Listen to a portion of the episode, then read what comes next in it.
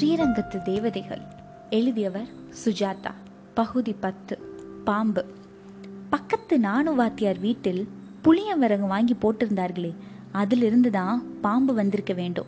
காலையில் ரொம்ப நேரம் பேரம் பேசி என்ன சாமி வவுத்தில் அடிக்கிறியே கட்ட என்ன ஒஸ்தி பாரு கடைசியில் வண்டிக்கார மாட்டை அவிழ்த்து வண்டியை சரித்து விட்டு போனதோ அந்த விறகு இன்னும் ஒரு வாரத்துக்கு வாசலிலேயே வெயிலில் காயப் போகிறது என்று எனக்கு தெரியும்.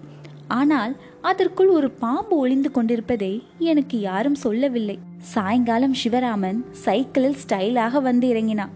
என்னை பார்க்க வருவதாக பேர் பண்ணி கொண்டு என் தங்கையை சைட் அடிக்கத்தான் வருவான். சலவை சட்டையும் வேட்டியும் குட்டிக்கூரா பவுடரும் நெற்றியில் சந்தன கீற்றுமாக வந்து இறங்குவதிலேயே கீழே வீதி பெண்கள் அனைவரும் மயங்கி போவதாக அவனுக்கு நினைப்பு. அந்த நம்பிக்கையை கெடுப்பானேன் என்று நாடும் வத்சலாவும் அவன் போன பிறகுதான் அவனை பற்றி சிரித்து பேசிக்கொள்வோம். சிவாவின் சைக்கிள் ராலிக்கு பச்சையில் கைப்பிடிக்கு பூன் சக்கரத்தில் நடுவில் வர்ண கொச கொச பல பலவென்று காரியர் எல்லாம் வையாளி குதிரை மாதிரி தான் இருக்கும்.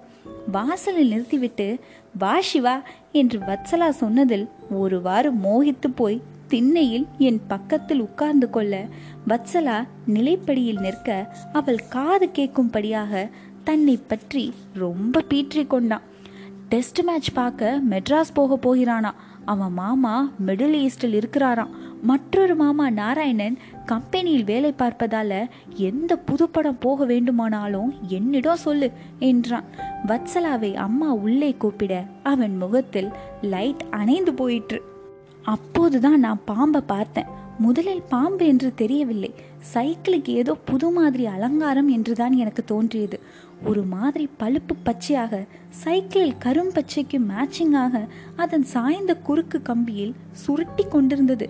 சிவா என்னடா புதுசாக போட்டிருக்கிற சைக்கிளுக்கு எங்க என்றான். குறுக்கு கம்பியில் என்று நான் சொல்லி முடிப்பதற்குள் அது கொஞ்சம் நகரவே அது அலங்காரம் இல்லை பாம்பு என்று புரிந்தது. எனக்கு மயிர் கால்கள் படக்கென்று நின்று கொண்டன. பா பா பா என்று ஜனகா பாட்டு சொல்லிக் கொள்வது போல ஆரம்பித்தேன். என்னடா உன் சைக்கிளில் பாரு பாம்பு. அவனுக்கு உடனே கண்டுபிடிக்க முடியாமல் எங்கடா எங்கடா? என்று பேஷ்கார் வீட்டு பக்கம் நோக்கினான். சைக்கிளில் பப்பா பா பா என்றேன். பெரிய பா. கொஞ்ச நேரம் கழித்துதான் பார் என்று சொல்ல முடிந்தது. அதற்குள் சிவராமனும் அதை பார்த்து விட்டான். ரங்கா என்னடா பண்றது? என்றான். உடனே என்ன செய்ய? என்று புலப்படாத போது வத்சலா வந்து விட்டதால் சிவராமனுக்கு தன் வீரத்தை காட்ட வேண்டியது அவசியமாயிற்று. வச்சலா ஒரு கிரிக்கெட் பேட் இருக்குமா? என்றான். எதுக்கு? என்றேன் பயப்படாத ரங்கா வச்சலா நீயும் பயப்படக்கூடாது. என் சைக்கிளில் ஒரு பாம்பு எரிண்டிருக்கு அவள் நாங்கள் எதிர்பார்த்த அளவுக்கு பயப்படாமல் எங்கே? என்று கிட்டே போய் உன்னிப்பாக பார்த்தாள். ஆமா பாம்புதான் என்றாள்.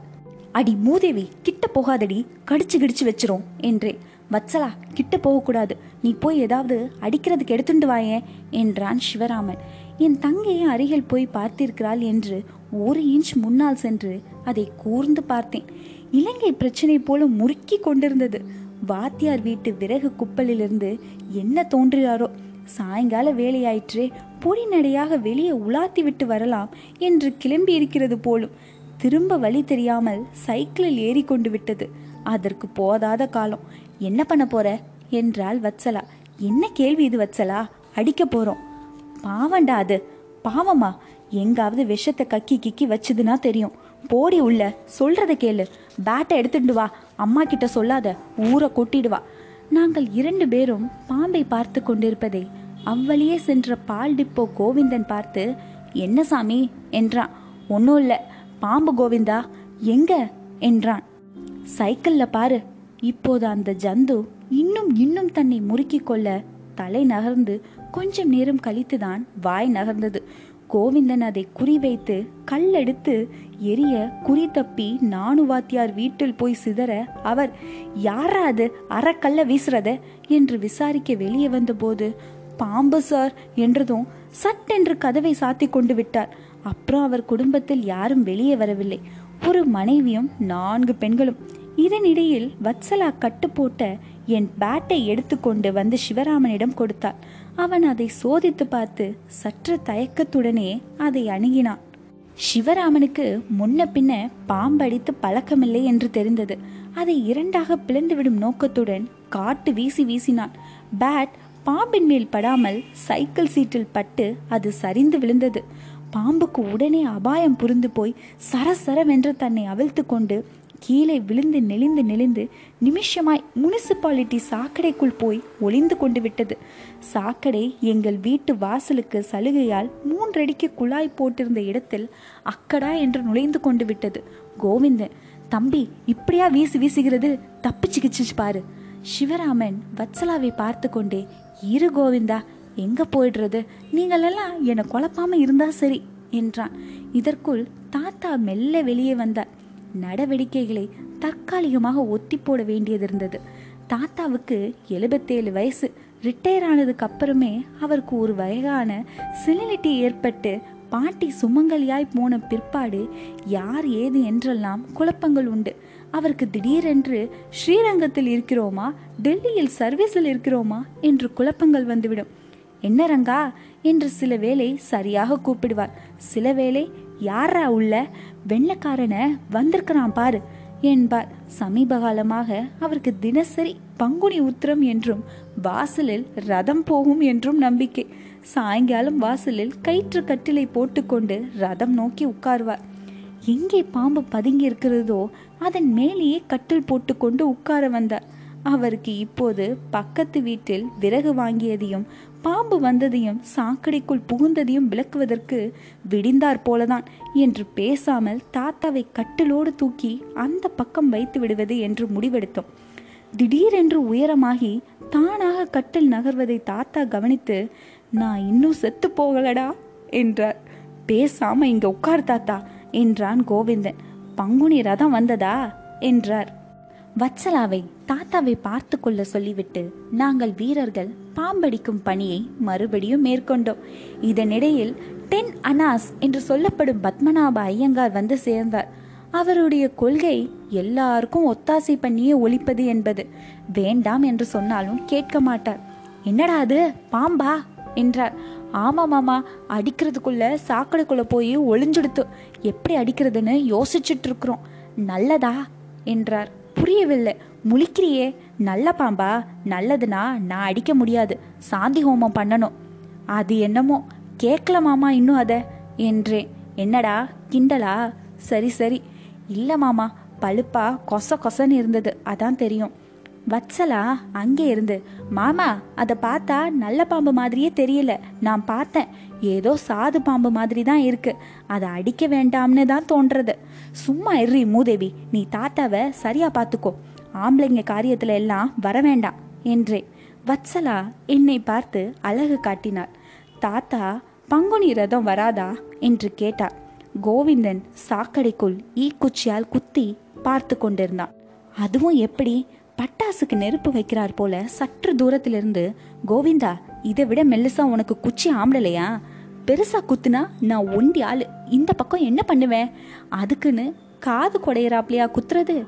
நீர் தான் வந்து குத்துமே என்றான் சிவா. இதை பாடுறா இப்படியெல்லாம் பண்ணா வெளியில வராது. பட்டா டிபிஜி கடைக்கு போய் குங்குளியம் வாங்கிட்டு வா. நிமிஷமா வெளியில கொண்டு வந்துடுறேன். இப்போ பல பேர் கூடியிருந்ததால் எந்த திசையிலிருந்து யார் உபதேசம் பண்ணுவது என்ற விவஸ்தை இல்லாமல் போய்விட்டது. குங்குளியம் எல்லாம் வேண்டாம். பேசாம கழுத மண்டபத்துல ஒரு பிடாரன் இருக்கான். மகுடு ஊதியே வெளியில கொண்டு வந்துருவான். அவன் அவன் பாம்பு பத்திரமா இருக்கோ இல்லையோ? டேய் செவட்ல அரைஞ்சன்னா பாரு. பங்குனி ரதம் எப்போ வரும்? ரங்கா உனக்கோ பழக்கம் இல்லை நீ போய் திண்ணையில் நின்னுக்கோ. நாங்கள் அடிக்கிறோம். வேடிக்கை பார்க்குறவையெல்லாம் விலகி நின்னுண்டு அடிக்கிற வாளுக்கு வழிவிட்டா உபகாரமாக இருக்கும் என்று சிவராமன் அதட்ட அந்த வியூகம் கொஞ்சம் அகன்றது. பத்மநாப ஐயங்கார் தம் வீட்டிலிருந்து சாம்பிராணி கரண்டி நெருப்பை ஊதி கொண்டு வர ஒரு குடையும் எடுத்து கொண்டு வர பட்டா சிவராமன் சைக்கிளிலே போய் குங்கிலியம் வாங்கி கொண்டு வந்தான். அதை நெருப்பில் போட்டதும் ஊரே புகையாகி பத்மநாப ஐயங்கார் மந்திரவாதி போல் அதை சாக்கடையின் பக்கம் தினமணியால் விசிறி கொண்டிருக்க அந்த பக்கம் கோவிந்தன் பட்டா சிவராமன் மூவரும் பற்பல ஆயுதங்களுடன் காத்திருக்க தெருவே கூடி பத்தடி அப்பாலிலிருந்து பல யோசனைகளை கூறிக்கொண்டிருந்தது அந்த பாம்புக்கு வேறு ஏதோ கவலை போலும் வெளியே வரவில்லை. இப்போது புகை ஆவரா கனவு சீன் போல் அதிகமாகி பட்டா யாரு தாத்தா யாரு என்று தெரியாத நிலையில் பத்மநாப ஐயங்கார் எதற்கு குடையை விரித்து கொண்டார் என்பது புரியவில்லை. இத்தனை புகை போட்டதுக்கு முதல்ல கூட வெளியே வந்திருக்கணுமே. சாக்கடைக்குள்ள இல்லையா? டேய் ரங்கா நீ பாத்தியா?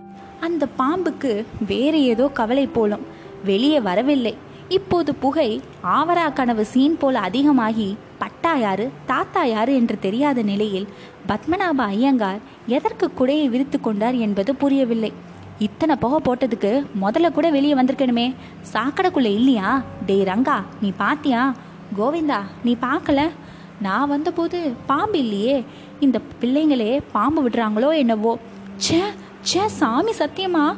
சாக்கடைக்குள்ள போறத பார்த்தேன் என்றேன். இதற்குள் அஞ்சரை மணி லால்குடி பேசஞ்சர் வந்து சேர்ந்திருக்க வேண்டும். ஆஃபீஸ்காரர்கள் எல்லாம் திரும்பி வந்து கொண்டிருக்க அதில் கேவி வந்தான். வந்த உடனேயே நிலைமையின் தலைமையை ஏற்றுக்கொண்டு விட்டான். திண்ணையில் டிஃபன் பாக்ஸை வைத்தான். வேட்டியை காக்கி டிராயர் தெரியும்படிமாக மடித்து கட்டி கொண்டான். எங்கடா பாம்பு? இதோ சாக்கடைக்குள்ள. கூல பாம்பு கேவி அடிக்க வேண்டாம்னு தோன்றது என்றாள் வத்சலா. அது என்ன பாம்பா இருந்தாலும் சந்தேகத்துக்கு அடிச்சே ஆகணும். பிராக்கு பார்க்குறவ எல்லாரும் நகர்ந்து நில்லுங்கோ. திண்ணையில் ஏறிக்கோங்கோ. ரங்கா ஒரு கொடி குச்சி வேணும். குத்துறத பலமாக குத்தணும். இந்த மாதிரி நகாஸ் வேலையெல்லாம் உதவாது. ஓய் என்ன? புகையை போட்டு பைராகி மாதிரி யாருக்கு பிரதி குச்சி கொண்டு வாடான்னா இருக்கிறவ மூஞ்சி தெரியாம இப்படியா புகை போடுவா? நான் உள்ளே இருந்து கொடி குச்சியை எடுத்துக்கொண்டு அம்மா என்னடா? என்று கேட்டதற்கு பதில் சொல்லாமல் ஓடி வந்தேன். கேவி அஞ்சா நெஞ்சேன் தைரியமா சாக்கடைக்குள்ள கொடி கொம்பு முழுவதும் செழித்து குத்து குத்து என்று குத்தினான் எனக்கு ரத்தம் உறைந்து போயிற்று.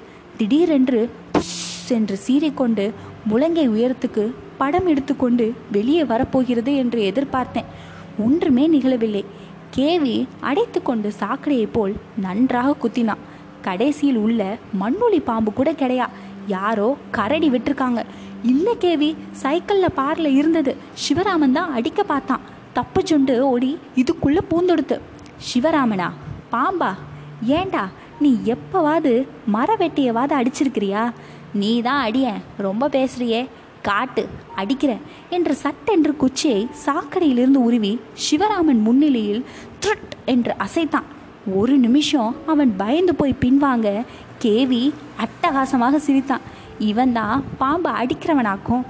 பத்மநாப ஐயங்காரை பார்த்து ஓய் பெட்ரோமேக்ஸை ஏத்துட்டு வந்துடும் ராத்திரி இழுத்தடிக்கும் போல இருக்கு என்று சொல்லி முடிப்பதற்குள் கேவி பாம்பை பார்த்து விட்டான். இவர்கள் புகை போட்டதில் வெளியே வந்து புகைப்படலத்தில் தான் அங்கே போயிருக்க வேண்டும். இல்லாவிட்டால் தாத்தா உட்கார்ந்திருந்த கயிற்று கட்டிலின் காலில் அதற்கு என்ன? வச்சலா அசங்காத அப்படியே இரு. கட்டிலில் காலில் இருக்கு பாரு. என்ன கேவி மூச்சு கூட விடாத அசங்காத அங்கேயே பஜ்ஜி பண்ணிடலாம். பங்குனி ரதம் எப்போ வரும்? என்றார் தாத்தா. வத்சலா வீல் என்று கத்தி ஒரு எம்பாக குதித்து ஓடி விடுவாள் என்று தான் எதிர்பார்த்தேன். அதற்கு மாறாக கீழே கிடந்த குச்சி ஒன்றை எடுத்துக்கொண்டு கட்டில் காலில் பத்திரம் இல்லாமல் தொற்றிக் கொண்டிருந்த பாம்பை லாவகமாக குச்சி முனையில் சொருகி வாங்கி கொண்டு விட்டாள். இப்போது பாம்பு அவள் நீட்டிக்கொண்டிருந்த குச்சி முனையில் பாதி பாதியாய் தொங்கியது அடிப்பாகம் முதல் முதலாக தெரிந்தது. வெளுப்பாக இருந்தது. கொஞ்சம் மிரண்டார் போல இருந்த கண்களுடன் அடிக்கடி நாக்கை பிளச் பிளச் என்று உதறி பண்ணி கொண்டிருப்பதை தவிர வேறு ஒன்றும் விரோதமாக செய்யவில்லை.